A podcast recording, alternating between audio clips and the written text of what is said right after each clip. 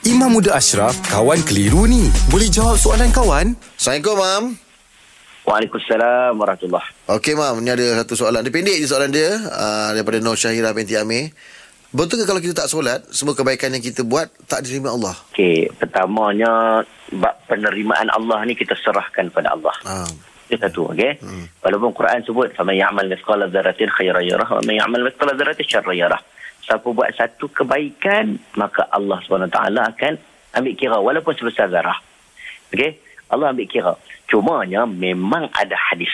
Nabi beritahu dekat kita dengan clear awalu ma yuhasab.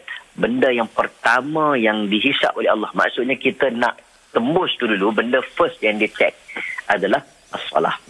Maknanya sebelum Tuhan nak cek kita punya amalan sedekah, kita punya kebaikan kepada mak ayah, kita punya kebaikan kepada orang lain, akhlak yang baik, dia akan filter dengan solat terlebih dahulu. Ha, itu maksudnya dia katakan dalam hadis tu. Hmm. Ha, seolah-olah kalau kita ni baik macam mana pun tapi kita tak solat, uh, seolah-olah macam tak diterima lah. Hmm. Ha, hakikat dia kalau Allah nak terima itu urusan Allah. Kan?